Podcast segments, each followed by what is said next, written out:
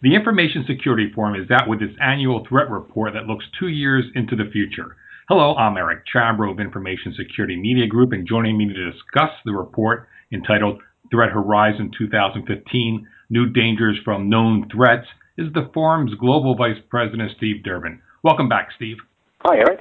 Good to be here. As its title suggests, this year's threat report identifies the biggest risk to enterprises is from known threats. What are those threats and why is the old also the new?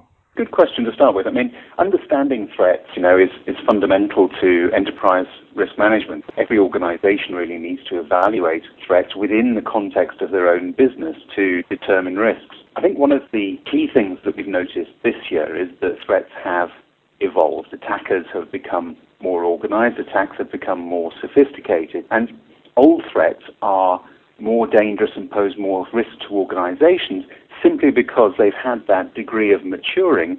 And I think that increase in the sophistication of the people who are behind the attacks, behind the breaches, has increased significantly. And, you know, as we've talked about before, Eric, security organizations are still, uh, even in 2013, in catch up mode in terms of trying to pull together the resources that they've got in place to address some of these key issues. And, and that's, the, that's the backdrop, really, for the, um, for the overall report that we've produced. And we've highlighted five key areas. The first is, is that of cyber risk, challenging to understand and address, as, as we put it. The second, we've moved into the area of uh, reputational damage for, for organizations. There's a section this time on the way in which criminals have uh, developed, and we've called that crime as a service, having upgraded to version 2.0, which gives you some, some view as to uh, how we're seeing that. Uh, and then, of course, some of the contributing factors behind this continuous uh, changing pace of technology and government and, and legislation and regulation, which is, uh, is causing all sorts of issues irrespective of which jurisdiction you happen to be placed in. Let's go over these five different recommendations, maybe not in the order you gave. And you just said among the recommendations is protecting reputation. Your report states that reputation is a new target for cyber attacks. How so? Yeah, I think we've moved to an environment where we really operate in, in a court of public opinion the, the majority of people, when they get out of bed in the morning, the first thing that they are now doing, you know, is checking their smartphone. They're looking at their email. They're looking at their Twitter feeds. They're looking at YouTube. Any real impact of a, of a threat or an attack on an organization that goes viral is difficult to control. Hacktivists obviously understand this, and they are, I think, uh, pretty determined to uh, make their case, particularly if they have an axe to grind with, with particular organizations. I mean, let's, let's just look at some of the global brands recently, for instance, that have had exceptionally bad press. Uh, I'm thinking of Amazon, I'm thinking of Google, I'm thinking of Starbucks. You know, recently encountered public relations issues around tax avoidance. Now, none of these companies did anything that was illegal. They were all 100% legally compliant. But the criticism that was levied against them um, and was fueled by social media and, and uh, uh, disgruntled employees and, and, a whole collection of um, real viral traffic around this, um, caused a major reputational hit, which Starbucks themselves, for instance, admit did impact on the bottom line.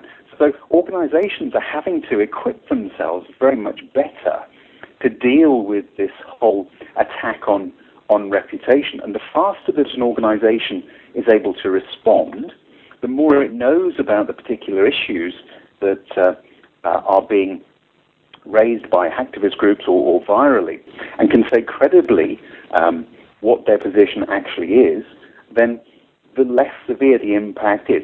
That means they have to have clear ways of collaborating within their own organizations. They have to have established methods of using social media feeds, and they have to have um, honest relationships with uh, with the media um, in order to, uh, to, to combat these things. Plus, of course, an understanding of, of exactly where things are sitting from a data perspective uh, across their own organization. So, a real opportunity, I think, for security departments and business departments uh, to combine within organizations to, uh, to get their arms around how they're going to deal with this issue of reputational risk, uh, because it's very real. And uh, we've seen some examples of it already this year. In recent weeks, President Obama has brought cybersecurity to the forefront. Still, the Threat Horizon report suggests that the role of government is often misunderstood. Please explain. We're seeing a lot more focus from governments around the world, and President Obama certainly, I think, has, has taken something of a lead in setting out the stall for the United States government in, in where it is going to stand on this, and, and clearly involving NIST, and, and, I'm very happy to say that the ISF is, uh, has been asked to work uh, NIST in, in, putting together some of the input that President Obama has, uh, has asked for from, a, from an international uh, standpoint. So we're ha- very happy to be doing that. Governments, you know, inevitably have a role to play in securing cyberspace. What, what is their role? For my money, it is about setting expectations. it, it is about putting in place regulation. Now, some people will view it as being very, very light touch. Others will want to have a much uh, stronger set of guidelines. I mean, the European Union, for instance, is being very clear about where it stands on the whole issue of data protection, privacy, personally identifiable, identifiable information. That is not in line with some of the views that are coming out of the United States, for instance. And so there is some debate that's going on around the world in all of these areas. That makes it quite difficult for organizations at the moment because they have to try to keep up with the changing regulatory pattern. But governments around the world, I think, have determined that they have a role to play in at least setting down the, the, the, ground rules, the guidelines as to what they believe is acceptable within their own jurisdictions, and then collaborating at the international level to try to make cyberspace safer for us all. But they are not going to go about implementing some of these guidelines within organizations. They cannot do that. And so the threat or the danger is that organizations assume that governments are going to be doing all of this for them. And organizations really do have a key role to play themselves in better protecting their own information yes, to conform with the regulation and, and, the guidelines that are being set down, but also to ensure uh, they are doing the best for their shareholders and for their clients and, of course, their employees in terms of making sure that data is protected and that they're behaving in an effective fashion to counter cyber attack. The, the, other piece there, of course, is that regulation simply can't keep up with the speed of technology. And so there is always going to be a lag between what is capable from a technological standpoint and what regulation is in place. And I think that's why it's so very important that governments do set overall overarching strategic guidelines and, and regulations as to uh, what it is that they're expecting. There's been a lot of attention recently on nation state attacks on Western corporations from China and Iran. But the threat report suggests those responsible for enterprise IT security should pay particular attention to criminals. Why are criminals such a nuisance? We say as crime as a service is upgraded to version 2.0. What, what do we mean by that? Well, we mean that criminals have become better organized. Organized crime has moved into this place. We know that criminals as we talked about last year, really haven't suffered from, from the downturn. They are still better equipped than a lot of a lot of organizations from a financial standpoint, from an equipment standpoint. They've also become, I think, very innovative and sophisticated in looking at how they can circumvent organizations' security mechanisms. We're also seeing an increase, of course, in uh, unemployed and, and potentially disgruntled employees who form something of a potential talent group for, uh, for criminals to gather information that's needed for them to attack organizations. You know, the value of a, of a person's identity is certainly eclipsed by the access that, that having that, uh, that person's identity can give you to intellectual property that sits within an organization, to insight into uh, research and development and so on, all of which has a value on the black market. So what we're seeing, I think, is, is simply an opportunity that uh, criminals are taking advantage of, as indeed they have always done. But we've moved into the, the electronic age of crime, which is much cleaner, which is much safer, uh, which doesn't require you to go down to your local bank with a, with a gun, and yet you are still able to access highly valuable information, which, yes, you can sell, and indeed you, you can also make a significant profit out of. The short answer is why is crime such an issue? Is because the money has moved online, and there is an opportunity that they are looking to take advantage of. It's as simple as that, really. Well, of course, we're seeing a lot of change in technology. How is the rapid pace and change of technology increasing the cyber threat? I think we've got a couple of things going on here. Technology is, is moving ahead at, you know, an absolutely relentless pace. The amount of information that we generate and create on a daily basis is still increasing exponentially, and so is the demand for access to it anywhere, anytime, and from, from any device. People have already got their own cloud-based services, for instance, that they're uh, that they're running, uh, and so organizations, I think, are really trying to get their arms around how they can deal with some of the challenges, the, the consumerization and bring your own movements, having to deal with organizational data and, and structures, um, whilst also protecting the amount of uh, information that they're continually generating within the enterprise themselves. We are saying that organizations cannot ignore bring your own device initiatives. They are, they are here to stay. It is about how you deal with them. We are saying that integration of the whole mobile device environment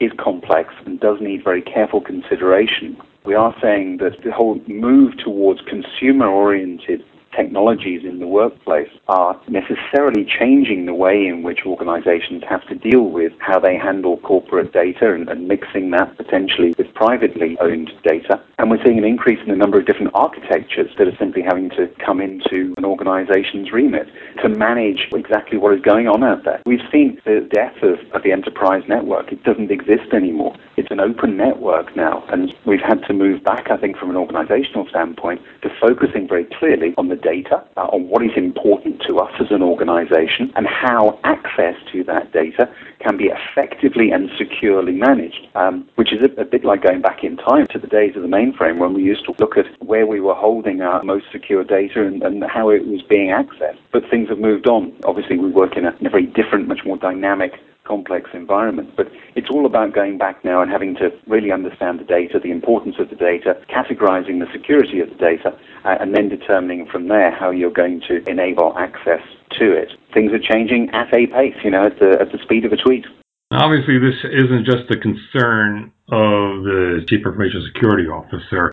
Cyber risk is a challenge to the whole organization, but that is something that organizations are finding hard to address at the upper levels. So why so?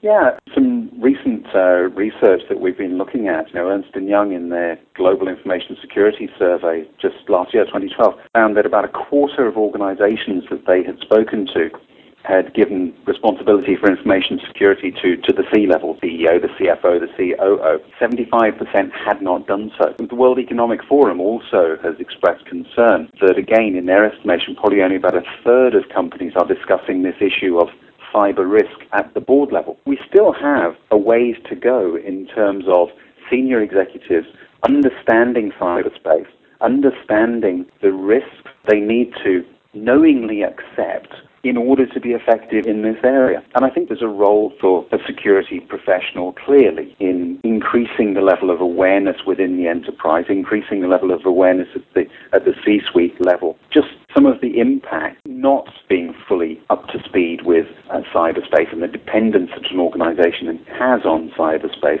the impact that that can have on an organization, on losing potentially customer trust, on losing potentially intellectual property, on losing market opportunity. And so, you know, when I look at um, the whole area of cyber from a from a senior executive perspective, I see it as, as one that is full of opportunity, provided you understand clearly where the risks are and you've made sensible decisions about how you're going to go about running your business in, in the cyber world because it does require you to think differently perhaps about your supply chain, about the people that you do business with, the people you share data with. Uh, because, you know, if you're holding intellectual property, for instance, at your, um, at your lawyer's offices, um, how secure is that? You may have the most secure network in the world, but you've now handed over data to a third party have you asked the right questions about how they're securing that? And these are the sorts of things I think that, that we need to be thinking about. And so the dynamic is changing. Again, I think away from, from one where we can control clearly everything that is going on within our own organization to having to take a much more expansive and, and perhaps holistic perspective on how we manage security of our enterprises and our information when we're working across many networks, many jurisdictions, many environments. And that has to be a boardroom issue because, again, the security folks can put in place some of the guidelines, but they can't make the business call. They can't tell the business what risk profile the business wishes to carry or how the business is going to go about growing its market share in an effective or indeed safe, in inverted commas, fashion. Much more requirement, I think, for business and security work to work collaboratively together. There is clearly work to be done in this space, as, as some of these surveys that I, that I referenced have, have pointed out. Thanks, Steve. Pleasure, Eric. I've been speaking about the threat horizon with Steve Durbin of the Information Security Forum. For Information Security Media Group, I'm Eric Chabrow. Thanks for listening.